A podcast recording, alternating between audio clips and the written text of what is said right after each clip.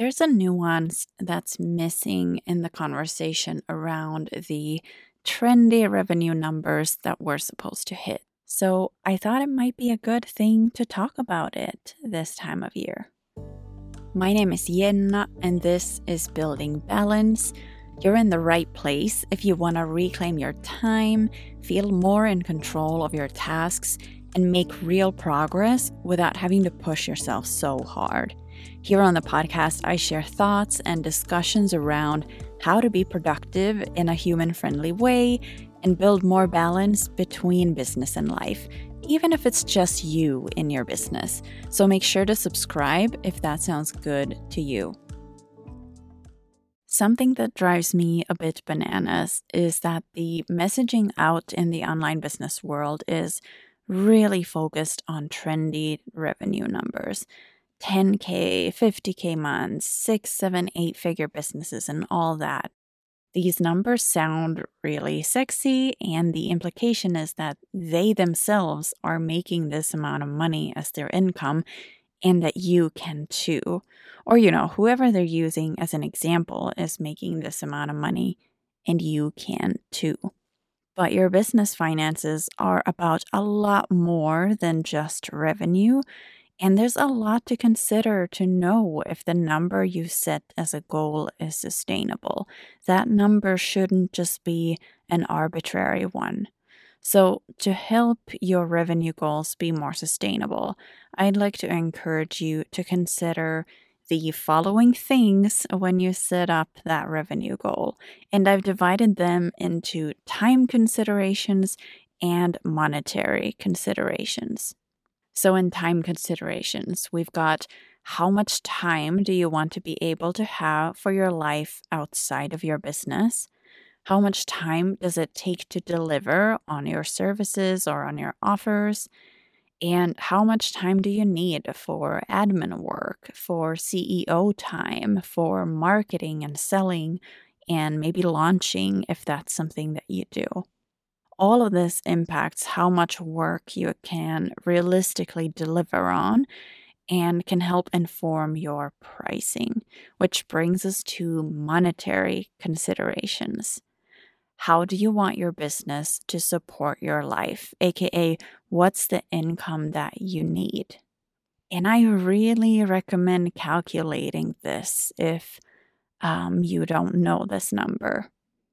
It's different if you've had a full time job where you know, like you had a specific salary and your lifestyle hasn't changed mu- that much. Then you can probably assume that that is the income you need. But otherwise, I would.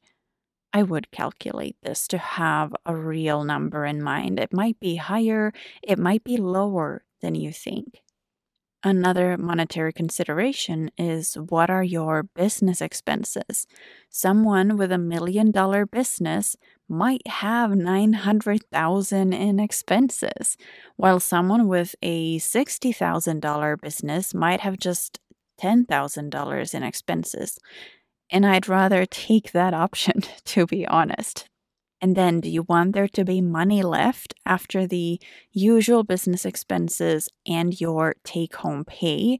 Do you want there to be money left that you can invest back into the business? Do you want to uh, maybe be able to attend conferences or get a coach or update your website with copy written by an actual copywriter? Like, what are the things beyond your usual expenses that you might want to afford this year?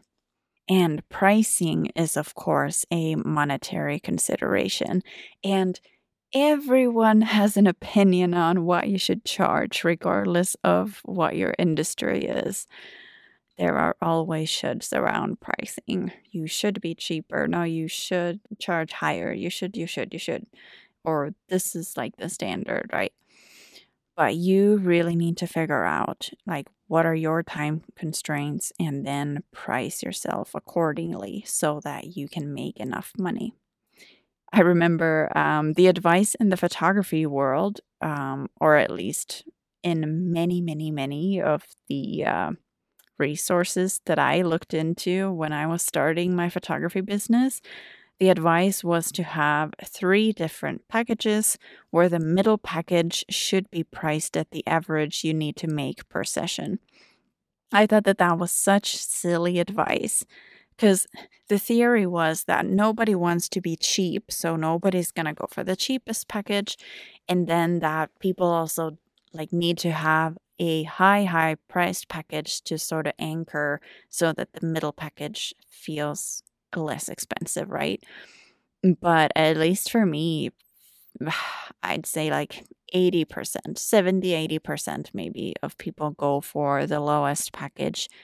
I, I mean, we live in a really expensive area. People are happy when they can feel like they got a deal. so, not to say that this is all of my clients, but it is a good chunk of my clients. And it is a big chunk of cash. Like, my lowest offer is not cheap. So, I thought, and this is why I thought that the um, having the middle package be what you need to make per session was a super silly advice, right? Like, like why why should you have the option for people to do sessions that are cheaper than what you need to be making? Because for a photo session, like you're still doing a lot of work, regardless of how many like prints somebody buys, right? Hey, Jenna from the future here, hopping in. Sorry, I'm on like a really crappy little mic here by my desk, so sorry for the audio quality not being the same as usual. I realized as I was editing this that this photography pricing example is mostly relevant to service providers who put a lot of time into each offer, regardless of which package someone buys.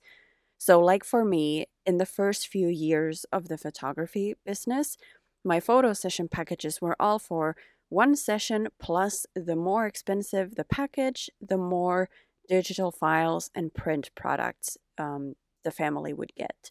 So I was spending pretty much the same amount of time on each session, regardless of what someone paid me, because I still did the session and the editing ordering products was the quick part of the work, right? So it made sense for me to actually make my lowest package the amount of money I needed to make on average per session. It's different if you, for example, have a low ticket offer that usually leads people to then buying a higher ticket package from you. Or if you sell something like digital products where you don't have to spend a lot of time on on, you know, delivering that yourself because it's all automated and stuff. Or again, if you have a lower priced product that then leads to someone buying something higher priced. So I'm not saying here that no one should have low ticket offers that are below what you need to make on average. I offer an audio course for this coaching business, but I wanted to share what the shoulds were like in the photography business world just as an example of how the shoulds are usually not helpful. All right, I'll let you back into the episode. Anyway, once you've reflected on your available time and your monetary needs, you can then define what your revenue number needs to be. And it may be very different from the numbers that are talked about out there. You might realize that your revenue doesn't need to be as high as you think. You might realize that your revenue actually needs to be higher. You might discover that you can cut some expenses. You might realize that you need to charge way more for your work and can evaluate whether or not that price is something that the market will pay for or do you actually need to pare down your offers rather what you deliver in them so that they're not as time consuming so that you can work with more clients for that price so it's important to pick a revenue number that's actually plausible time wise and that takes into account your monetary needs. If your business isn't set up to make whatever you know, milestone amount of money in a sustainable way, reaching that number is not going to matter. I've seen this um, attempt of of reaching higher and higher revenue when you actually don't have the time to do it sustainably. I've seen it lead to burnout, which then means not making money at all if you have to take like a sabbatical in your business. Or it has led to clients who have hired help that they didn't actually want to hire because it also costs money. So um, it ate into the profits that they thought they were going to make. Or it has led to people just having to quit because it's not sustainable. Okay, I didn't mean for things to get um, quite so gloomy in this episode, so I'm going to dig us up from that hole. So, as a little bonus, I would like to offer this thought to you. Because of how money and revenue are talked about or prioritized in the business space, it's really easy to get sucked into like that growth and hustle and all the revenue numbers mentality. So it's important to every once in a while to check in with what's actually enough for you and what were all the other reasons you started the business for besides money.